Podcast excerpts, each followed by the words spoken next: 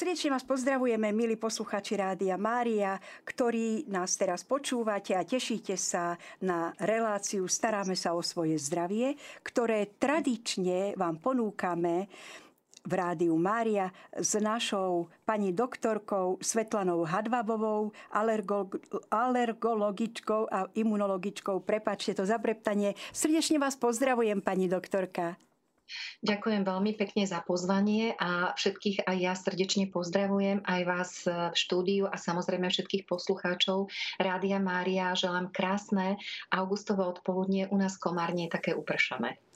Pani doktorka, veľmi ste nám chýbali na telefónnej linke. Osobne to priznávam. Aj s Danielkou konštatujeme, že sme nesmierne radi, že už vám to bolo umožnené, aby ste aj teda v rámci skutočne veľkého tlaku povinností mohli sa uvoľniť pre túto reláciu. A dúfam, že sa potešili aj mnohí poslucháči Rádia Mária, ktorí si už zvykli na vaše relácie, že im veľmi dobre poradíte, vo všetkom, čo sa týka liečby alergií a imunity, že si veľa toho zoberú do svojho života a starostlivosti o zdravie.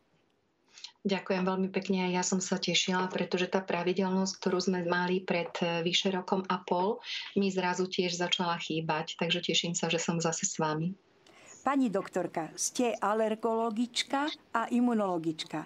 Dnes sa prioritne chceme venovať téme alergií, pretože mnohí naši poslucháči to veľmi dobre vedia aké trápenie im môže narobiť palina a ambrózia, ktoré sú v podstate v tomto období nesmierne rozšírené po celej Európe. Takmer sa im nedá vyhnúť.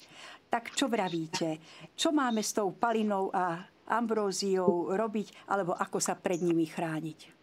Samozrejme, Ambrózia a palina patria medzi také najagresívnejšie pelové alergény, ktoré spôsobujú prejavy e, takej sezónnej alergickej nádchy, hlavne v tom čase od polovice augusta e, do konca septembra. Obe patria do čelade astrovitých a patria biologicky medzi, medzi také najagresívnejšie pelové alergény. E, tí, ktorí vedeli o svojej alergii už niekoľko rokov, tak sa mohli na túto sezónu pripraviť buď tým, že začali užívať e, pred sezónou, ešte v tom zimnom období, alergénovú imunoterapiu a tým začali trénovať svoj imunitný systém na to, aby sa naučil tolerovať to, čo je bežnou súčasťou prírody, lebo zase tie rastliny sú bežnou súčasťou prírody. Alebo ak neboli vhodní pacienti na, takúto, na ta, tento typ liečby, tak e, sa odporúča aspoň týždeň alebo dva týždne pred očakávaným nástupom sezóny a my vieme, že každý rok sa to opakuje zhruba v tom období od pol polovice augusta, takže možno od nejakého 5. 10. augusta začať užívať pravidelne lieky na alergiu, ktoré nazývame antihistaminika a tým pripraviť prakticky svoje biele krvinky, jeden typ bielých krviniek, ktoré nazývame žierne bunky alebo mastocity, na to, že príde alergén a ten povrch týchto buniek sa stabilizuje a keď sa aj stretnú vlastne s tým pelovým zrniečkom paliny ambrózie, tak niekto ide k uvoľneniu e, tých biogénnych aminov, medzi ktorých, z ktorých najsilnejší je práve histamín a ktorý spustí histamínom spúšťanú reakciu, ktorá je charakterizovaná tým, že dochádza k prepušťaniu vlastne tekutiny z ciev, takže začína tiec z nosa, sliznica opuchne v dôsledku tohto prenikania tekutiny, podráždené sú nervové zakončenia, čo vedie k kýchaniu, e, môžu byť červené oči, slzia samozrejme, niekoho škriabe na podnebi, niekoho v ušiach, niekoho celá hlava. A pri tých ťažších prejavoch môže dojsť aj ku kašlu alebo stiaženému dýchaniu a doslova až k takému astmatickému záchvatu. Ja som napríklad minulý týždeň mala pacienta, ktorý došiel v takom akutnom stave, bol vyšetrený na pohotovosti, mal opuchnutú celú tvár, opuchnuté oči, e, také výrazné červené flaky na koži tým, že pracoval v záhrade a pravdepodobne tým, že odstraňoval tam nejaké buriny, medzi nimi určite bola aj ambrózia, pretože práve pred chvíľočkou som popisovala jeho laboratórne výsledky a mal nemerateľnú hladinu protilátok na ambróziu. Takže tí, ktorí vedeli o svojej alergii, sa mohli pripraviť buď alergénovou imunoterapiou alebo včasným zahájením užívania anti histaminík a tí, ktorí o tom nevedia, tak čím skôr by mali navštíviť svojho lekára alebo alergologa. Toho svojho lekára praktického to je také rýchlejšie, pretože základné lieky na alergiu môže predpísať aj všeobecný a detský lekár, alebo si ich dokonca môžete také malé balenia ako prvú pomoc zakúpiť aj voľno pre, ako voľno predajné v lekárniach. To sú väčšinou také malé balenia, 10 tabletové, ale to stačí na to preklenutie, kým sa pacient dostane k lekárovi. Je niečo nové na poli liečby alergií, alebo sme odkázaní na tie liečivá, ktoré tu boli na trhu aj doteraz? No, čo sa týka liečby alergií, tak e, úplne takou tou najmodernejšou liečbou je spomínaná alergenová imunoterapia. A to je to preškolovanie imunitného systému, podávanie toho, na čo sme alergickí v nižších koncentráciách, a teda od nízkych koncentráciách k vyšším, za tým účelom, aby sme naučili tolerovať e, ten alergen z prostredia. A posledné 2-3 roky máme k dispozícii tabletovú formu alergenovej imunoterapie na ambróziu, tá dokáže vlastne vyškoliť alebo pripraviť náš imunitný systém na tolerovanie nielen samotnej ambrózie, ale aj paliny a prakticky všetkých burín z čelade astrovitých. Čo sa týka tých ostatných typov alergií, nielen alergie na ambróziu, tak z takých najnovších je tiež brezová tableta, ktorá, ktorú je potrebné začať užívať v podstate hneď ako sa skončí leto a ktorá takisto pomaličky pripravuje organizmus na to, aby zvládal tie pelové zrnka e, jarných stromov, ktoré začínajú kvitnúť niekedy už v týchto južných oblastiach aj v januári. Takže tá tableta, tá, ktorá obsahuje ten hlavný komponent brezy, je to najnovšie, čo máme. A e, čo je také nové, tak dlhodobo bol, alebo staronové by som povedala, tak je to e, alergenová imunoterapia na liečbu alergie na mačku. Táto v minulosti bola, potom v dôsledku rôznych príčin vypadla na niekoľko rokov, ale tento rok sa na náš trh zase vrátila, takže tí alergici, ktorí milujú svoju mačku, sú na ňu alergickí a nedokážu sa jej vzdať, tak majú možnosť podstúpiť alergénovú imunoterapiu na mačku. No a pre tých alergikov, ktorí už majú súčasne aj e, bronchiálnu astmu, hlavne astmu, ktorá je na podklade alergickom, tak máme k dispozícii nové lieky, tzv. biologickú liečbu. To sú to monoklonové protilátky, e, ktoré sa podávajú v injekčnej forme zatiaľ, čo je dostupné jedenkrát mesačne a sú určené na liečbu ťažkej, ťažkého stupňa astmy, ktorá nie je dostatočne kontrolovaná alebo ktorá, ktorú pacient nemá dostatočne pod kontrolou svojou inhalačnou liečbou a kde dochádza k zhoršovaniu astmy niekoľkokrát v roku. Toto zhoršovanie nazývame tiež aj exacerbácie.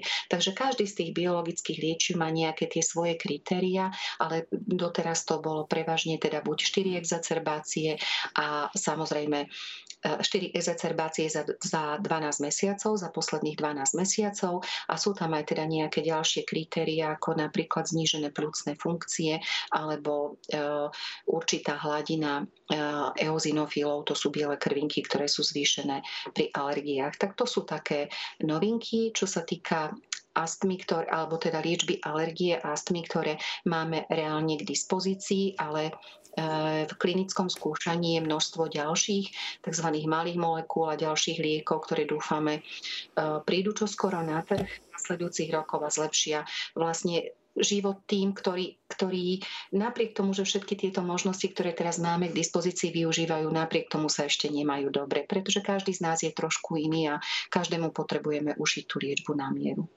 Ale vlastne aj vám, lekárom, imunológom a alergológom, veľmi uľahčí tú situáciu, keď počet tých exacerbácií sa zníži, lebo predsa len ťažké stavy začať liečiť skôr má svoje veľké výhody, ako už chytať to, jak sa hovorí, za chvost.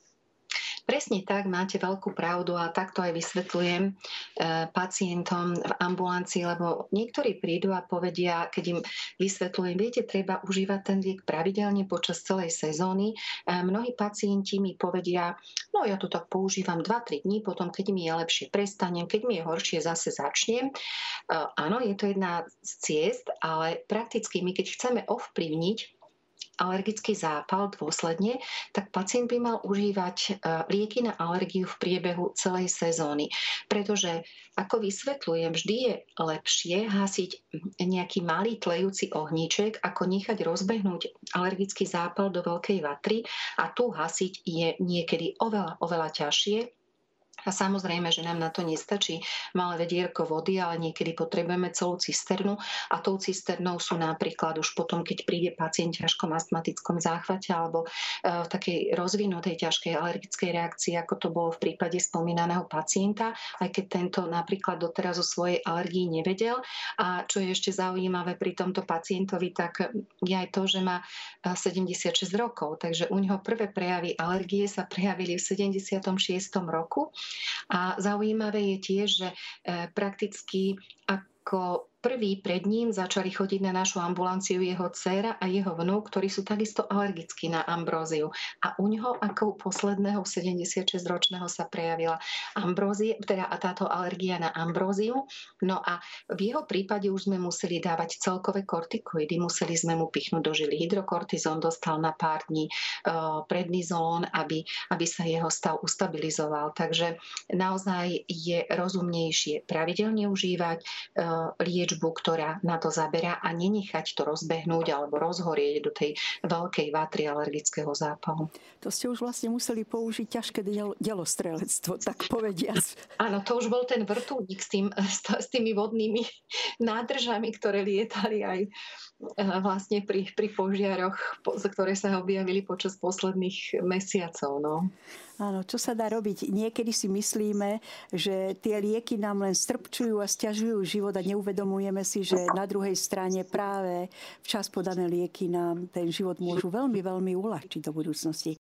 Milí priatelia, milí poslucháči Rádia Mária, máme našu dvornú pani doktorku Svetlanu Hadvábovú, alergologičku a imunologičku v našom éteri. Veľmi sa tešíme, že naša relácia Staráme sa o svoje zdravie má svoje pokračovanie. Pripomínam vám, milí poslucháči Rádia Mária, že všetky doterajšie relácie s pani doktorkou, ktoré majú históriu už vlastne dvoch rokov, nájdete v našom archíve sú tam veľmi hodnotné poznatky a pani doktorka veľmi dopodrobná sa zaoberala príčinami vzniku alergií, liečbou alergií, takisto príčinami vzniku niektorých imunitných, e, prečo vznikajú niektoré imunitné poruchy a tak ďalej. Čiže ak chcete mať trošku takú nadstavbu vo svojich poznatkoch o zdraví, celkom určite siahnite po týchto nahrávkach, ktoré sa nachádzajú v archíve. V podstate to, čo aj dnes vám pani doktorka ponúka v našej relácii, je taká malá nadstavba k tomu všetkému, čo nám už povedala. Dnes sme začali, začali veľmi aktuálnou témou alergie na palinu ambróziu, čo bohužiaľ mnohí z vás pociťujete na svojej vlastnej koži. Tak by sme troštičku preklenuli túto tému aj k alergiám, ktoré môžu spôsobiť napríklad uštipnutia včelov alebo osov. Niekde som síce čítala, pani doktorka, že uštipnutie osov eh, je približne iba dvojtretinovou dávkou toho jedu oproti včele, že keď nám včielka pichne svoje žihadielko a obetuje svoj život, tak môže byť tá reakcia organizmu oveľa prudkejšia ako na osu. Ale ako sa na to pozeráte vy ako lekárka, už keď sa nevyhneme tomu uštipnutiu, čo ďalej? Takže v posledných dňoch sa veľmi často stretávame s reakciami po bodnutí blanokrídlým hmyzom, hlavne včelu osov. E, myslím, že tento rok e, je to nejako častejšie, ako bolo po minulé roky. Neviem, prečo je tomu tak, možno tých príčin je viac. A mali sme mm, jednak malé nejaké lokálne kožné reakcie po bodnutí, ale e, častejšie sa nám vyskytli prípady, keď po bodnutí napríklad na rameno sa objavilo začervenanie, také červené žihlavkovité flaky na kontralaterálnej, teda na druhej končatine, kde bodnutie vôbec nebolo.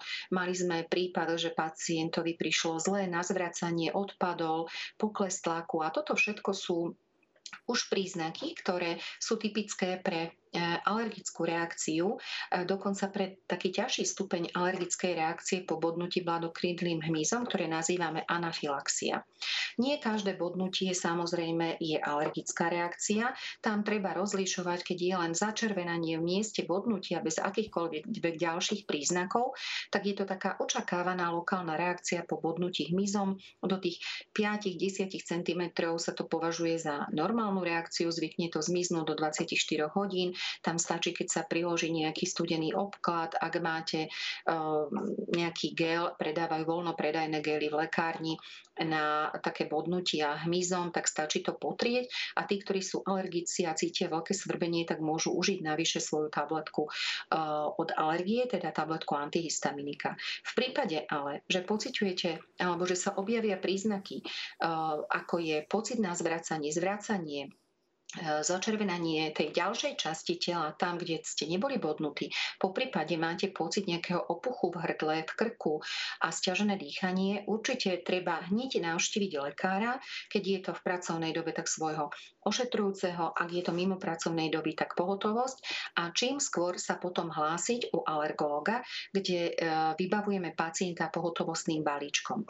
Pohotovostný balíček je e, vlastne zmes takých liekov, nám dávame liek na alergiu, dávame tam celkový kortikoid a vybavíme pacienta aj adrenalinovým perom, aby v prípade, že by došlo k ďalšiemu stretnutiu alebo ďalšiemu bodnutiu týmto blanokrydlým hmyzom a má buď včelov alebo os nosou a začne cítiť podpopisované príznaky, aby to mohol použiť, pretože každé ďalšie, každá ďalšia reakcia môže byť silnejšia.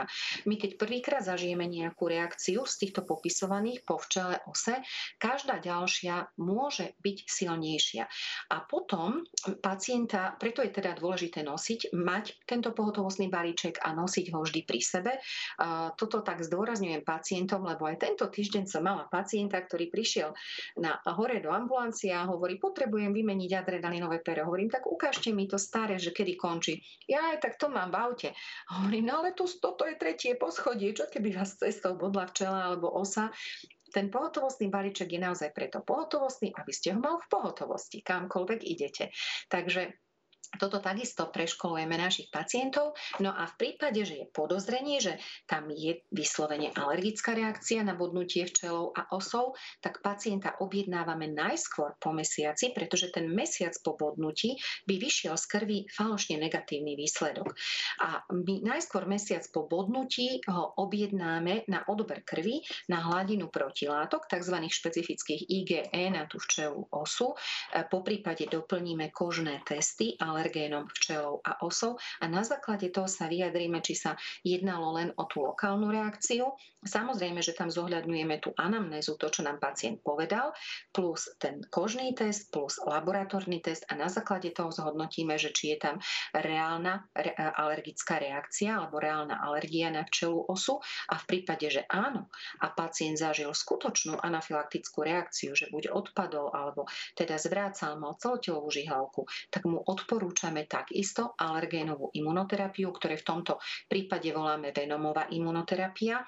A tam sa vlastne podáva ten včely alebo osí jed vo forme injekčnej, e, spočiatku raz týždenne, potom raz mesačne, minimálne 3, optimálne 5 rokov, u včelárov niekedy aj celoživotne aby tá tolerancia bola dlhodobo zachovaná a tým dokážeme vlastne pripraviť človeka na to, aby dokázal zniesť bodnutia aj niekoľkých včiel alebo vôz.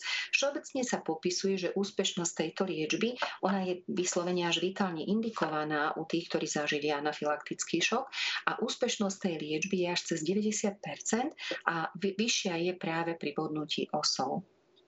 Takže každý, kto bol bodnutý osou, odpadol, ťažko sa mu dýchalo, mal celotelový výsev. Určite sa čím skôr hlásiť cez svojho všeobecného lekára u alergologa s výmenným lístkom vybavíme pohotovostným balíčkom s odstupom času, ktorý vieme, aký je vhodný, objednáme na testovanie a zvážime, či sa hodí alebo nehodí na venomovú imunoterapiu. Pani doktorka, mali ste aj taký prípad, že sa u vás takýmto spôsobom liečil včelár, že naozaj to bolo také dlhšie obdobie, ako vravíte, 5 rokov až celoživotne, že musel dostávať e, tieto injekcie, aby e, teda tú alergénovú imunoterapiu, aby vydržal prípadný nápor e, tých žihadiel? Áno, máme. Máme jednu pani, ktorá sa už teraz presťahovala do Čiech, žije na Šumave a tá chodila na podávanie tejto venomovej imunoterapie 6 e, rokov. Po presťahovaní do Čiech už tam oni nechceli pokračovať. Oni majú tie guideliny trošku iné, že 5 rokov, ale podľa medzinárodných guidelinov e, sa odporúča v prípade, že je pacient dlhodobo vystavený, riziku expozície, čo teda kto už nie, ak nie včelár, tak je možné podávať túto liečbu celoživotne. Tamto už nechávame vlastne aj Rozhodujeme sa veľmi individuálne. Záleží jednak na pacientovi, ak s tým súhlasí a cíti sa bezpečnejšie, že dostáva túto alergenovú imunoterapiu, tak je možné mu podávať dlhodobo s tým, že my tam natiahneme tie intervaly, že sa podáva udržiavacia dávka len každých 6 týždňov, tá posledná alebo tá najvyššia koncentrácia včelieho jedu. A e, takisto kontrolujeme v krvi hladinu špecifického IgEčka a samozrejme hodnotíme to, že koľkokrát bol bodnutý a akú mal reakciu, pretože ten včelár má vysokú pravdepodobnosť, že bude bodnutý uh, včelou. A keď napríklad povie, že viete čo, no tak e, robil som poriadky v úloh, bodli ma 3-4 včely náraz, nemal som absolútne žiadnu reakciu, e, je už ukončených 5 rokov, tak tam sa niekedy dohodneme, že OK, skončíme, dáme pauzu, veď vy ste tak či tak pravidelne teda vystavení tým čeličkám, ako náhle by sa objavila nejaká silnejšia reakcia, tak vždy sa dá k tomu vrátiť. Pani doktorka, keď sme už spomínali v rôznych súvislostiach astmu. Dočítala som sa v jednom článku, že Výskumníci prišli k veľmi prekvapivému záveru, že melatonín, ktorý sa niekedy bežne používa ako nevinná náhrada alebo prostriedok na rýchlejšie usnutie, môže spôsobovať práve u astmatikov zhoršenie stavu. Viete nám k tomu povedať niečo bližšie, ako to tam vlastne prebieha a prečo si astmatici majú dávať pozor na melatonín? Astma, ako viete, je chronické zápalové ochorenie, ktoré je charakterizované vlastne takou infiltráciou alebo tým, že, že teda v tej slíznici dýchacích ciest ona je taká popredkávaná zápalovými bunkami a zároveň e, svalovina priedušiek je hovoríme, že je hyperreaktívna. Hyperreaktívna znamená, že vlastne stačí malinko nejaký podnet, aby došlo k stiahnutiu týchto svalov, to, ktoré nazývame bronchokonstrikcia. Dochádza teda vtedy k zúženiu svalov, opuchnutá slíznica a vtedy pacient dostane astmatický záchvat a píska. A práve táto svalovina nesie na povrchu niektoré receptory, určitý druh receptorov, na naviazanie ktorých melatonín môže vyvolať zúženie, práve tú bronchokonstrikciu. Nie je to, nepreukázali to všetky štúdie, ale e, práve u pacientov s nočnou astmou, ktorí majú tie stavy nočnej astmy, lebo máme astmatikov, ktorí majú napríklad problémy len pri námahe, alebo tých, ktorí majú problém, dajme tomu v záhrade, keď sa nadýchajú svojho alergénu, alebo keď napríklad užijú aspirín, to je tzv. aspirínová astma, ale je skupina astmatikov, ktorí sa, eh, ktorých jediným prejavom je nočná dýchavica, to znamená stiažené dýchanie a pískanie na hrudníku a kašel len v nočných hodinách. A práve u tejto skupiny sa neodporúča paušálne užívanie melatonínu, ktorý je ináč veľmi výbor, dobrým liekom navodzujúcim spánok a zlepšujúci štruktúru spánku, ale vzhľadom na takú nekonzistentnosť výsledkov klinických skúšaní sa neodporúča paušálne používať melatonín u astmatikov a špeciálne nie u tých, ktorí majú ten typ nočnej astmy.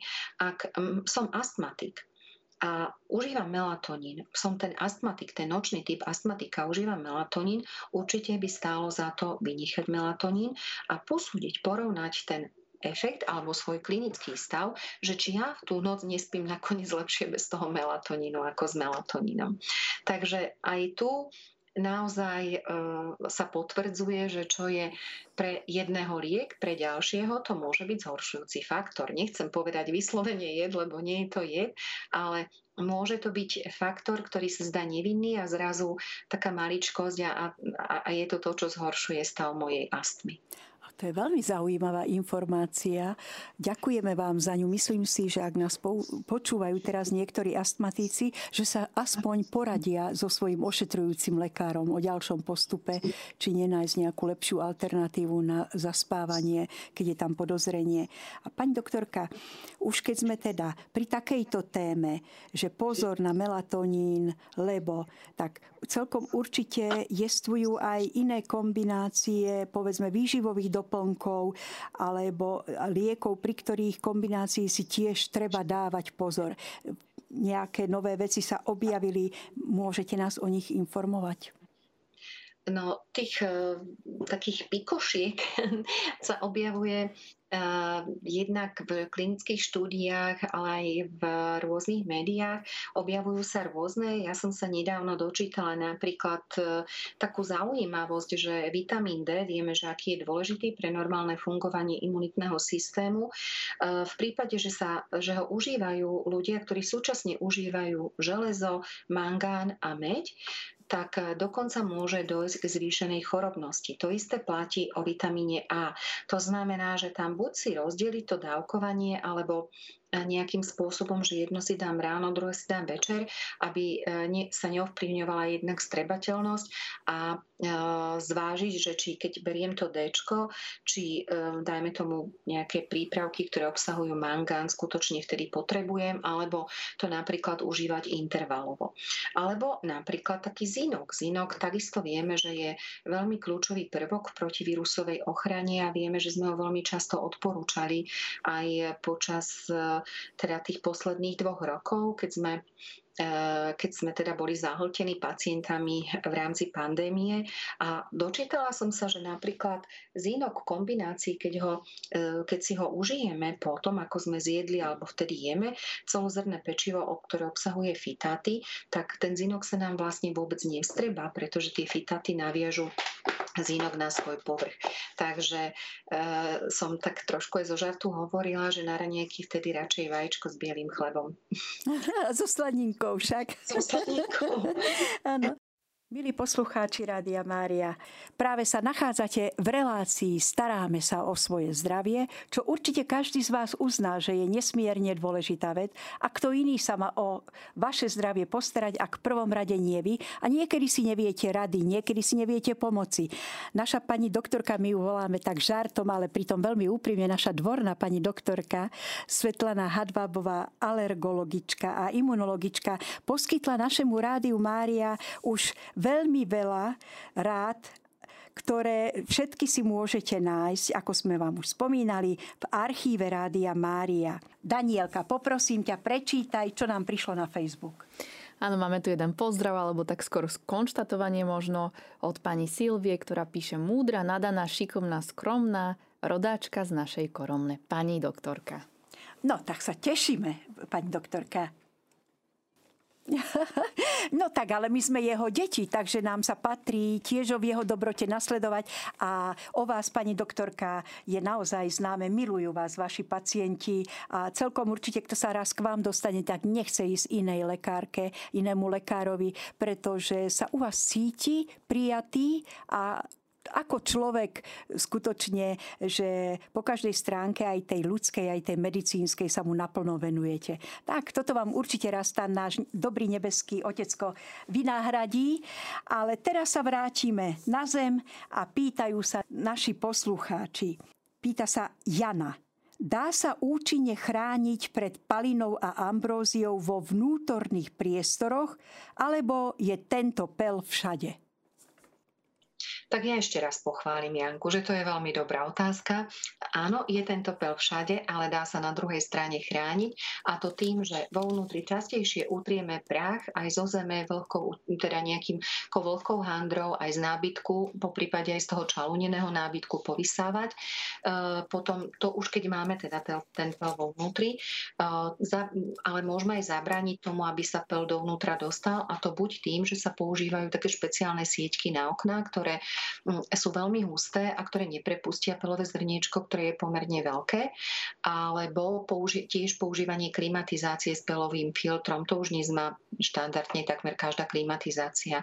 Tiež sa odporúča nevetrať medzi polnocou a ráno e, medzi tou 5. 6. kedy je najvyššie vypelovanie rastlín v ovzduší. Takže nejaká tá určitá ochrana v interiéri existuje a svedčí o tom aj to, že tí pacienti naši sa stiažujú, že hlavné príznaky mám, keď vyjdem vonku, vo vnútri sa cítim lepšie. Takže našťastie nie sme až takí bezmocní, keď sa nachádzame v bezpečí nášho domova. Matej sa pýta, začína čoskoro školský rok. Ako odporúčate podporiť dobrú imunitu malých školákov, najmä prosím o radu pre prváčikov, prípadne po štvrtý ročník. Áno. Takže e, všeobecne e, imunita alebo imunitný systém nie je systém, ktorý by sme vedeli podporiť alebo zregulovať jedinou, tak nejakým jediným krokom. Je to vždy také komplexné. E, samozrejme, predpokladám, že dodržiavate u svojich detí všetky tie odporúčania, ako dostatočne dlhý spánok, kvalitný spánok vo vypetranej miestnosti, dostatok pohybu, ktorý takisto je veľmi dôležitý pre normálne fungovanie imunitného systému. No a e, samozrejme už v tom jesennom období je dobre pravidelný prísun vitamínu C, buď vo forme dostatočného množstva ovocia, zeleniny a keď nie sme si istí, že to naše dieťa nezie až tak veľa toho ovocia, lebo sú aj, sú aj také, tak e, vlastne vo forme e, tabletiek alebo kvapiek. E, a čo sa týka malých detí, tak tam sa odporúča na podporu imunity rozvetvené beta-glukány. Beta-glukány sú väčšinou teda výťažky tie, ktoré sú najkvalitnejšie, sú extrakty z zo steny hlivy ústricovitej a tieto beta-glukány majú takú štruktúru, ktoré sa podobajú trošičku štruktúrou povrchu baktérií.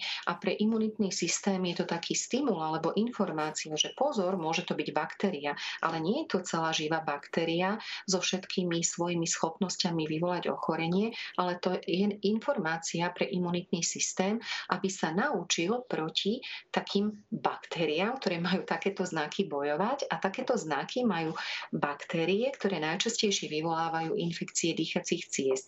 Takže tým sa vytvorí taká armáda, taká prvá línia, ktorá je pripravená na stretnutie s reálnou baktériou, dokáže ju skôr identifikovať a zlikvidovať a keď ona aj teda naozaj sa s ňou stretneme, tak jej nedovolíme, aby rozbehla celý ten proces choroby. Takže sú vhodné vlastne aj beta, sú vhodné beta-glukány. Samozrejme, niektorí ho, teraz sú aj štúdie, ktoré, ja neviem, o, o kolostrum, o, probiotika, ale tieto neukázali nejaké jedna, jednoznačné závery, ktoré by e, vlastne splňali nejaké zá, vážnejšie tie kritéria evidence-based medicine, ale čo teda ukázalo, tak naozaj tie beta-glukány, ktoré je možné si voľne zakúpiť v, je voľné zakúpiť v lekárniach. A myslím dokonca, že tie beta-glukány sú aj vyslovene vo forme pre deti.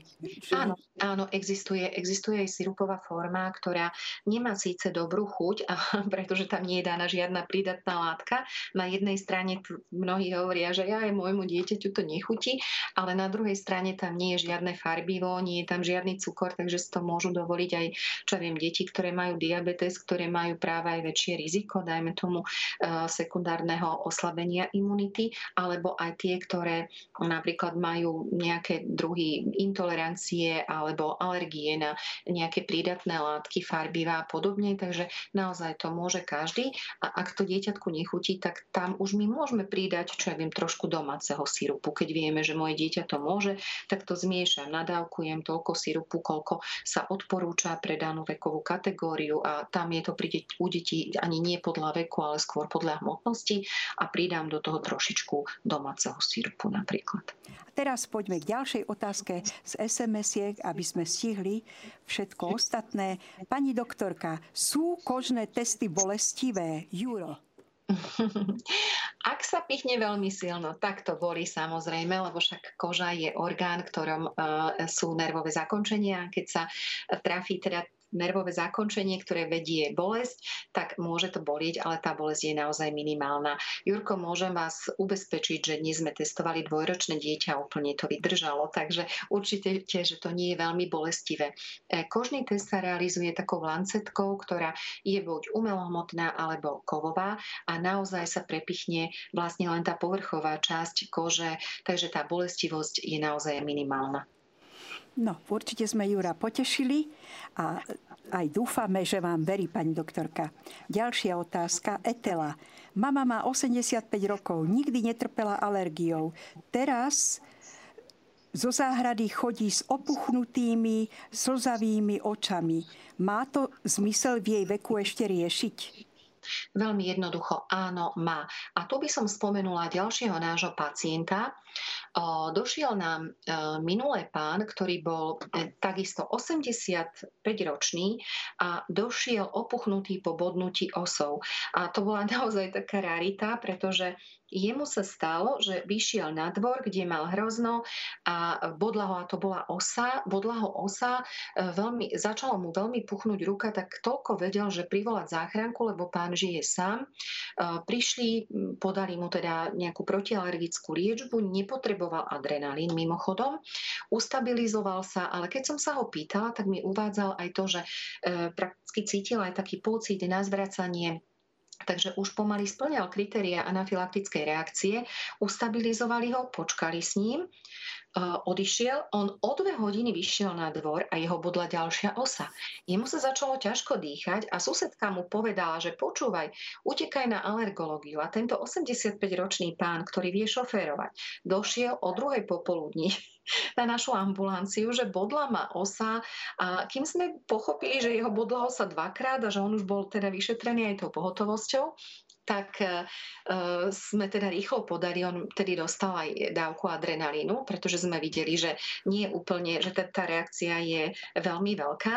No a tomu sme takisto vybavili sme ho pohotovostným balíčkom, po mesiaci prišiel na odber a tento 85-ročný pán má najvyššiu hladinu protilátok proti ose zo všetkých našich evidovaných pacientov. Takže to je príklad toho, že aj v 85 rokoch sa môže prvýkrát demaskovať alergia na niečo, takže určite má význam, aby mamička e, teda bola dovyšetrovaná a minimálne teraz by potrebovala akutne predpísať lieky na alergiu, ktoré môže predpísať aj všeobecný lekár, alebo jej môžete voľno predajne zakúpiť v lekárni v malé balenie buď dezloratadínu, loratadínu, toto teraz diktujem účinné látky, aby som nespomínala konkrétne lieky, ale tieto, a potom ešte cetirizín a levocetirizín. Keď si toto zapíšete a takéto názvy povie poviete v lekárni, lekárnička vám voľno predá vlastne 10 tabletové balenie liekov, kým sa dostanete k lekárovi.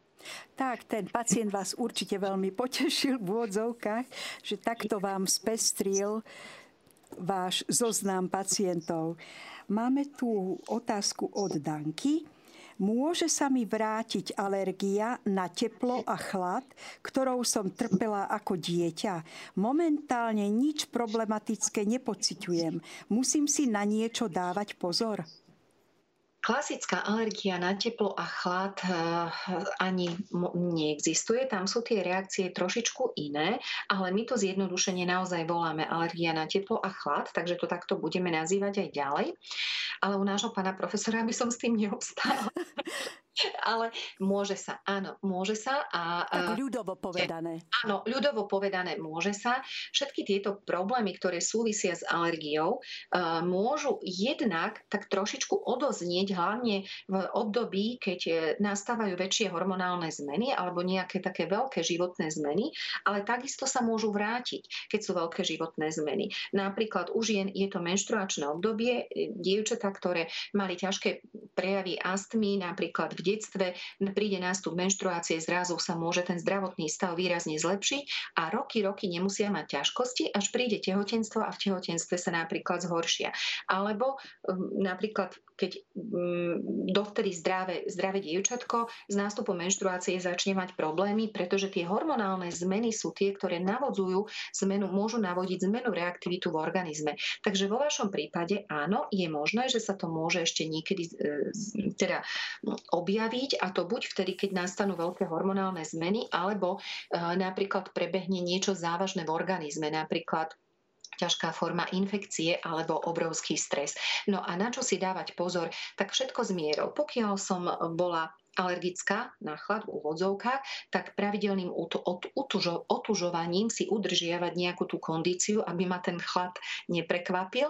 A keď som bola alergická na teplo, tak eh, prakticky takisto to otužovanie nejakým spôsobom e, normalizuje reaktivitu organizmu. Takže e, asi takto.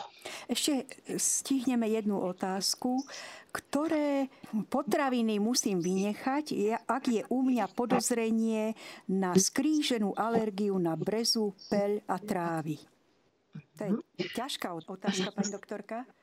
Áno, e, ale veľmi dobrá otázka. Veľmi dobrá otázka. E, hlavne alergici na brezu majú problém, až 50% alergikov na brezu má problém s konzumáciou niektorého ovocia a to je hlavne teda malvice, hlavne jablko, potom stromové orechy a takisto tam môže byť zeler. Pri trávach môže byť koreňová zelenina, rajčina a pri tej breze ešte u niektorých sú kivy a zároveň aj malvice a niektorí ešte majú problém aj s ananasom.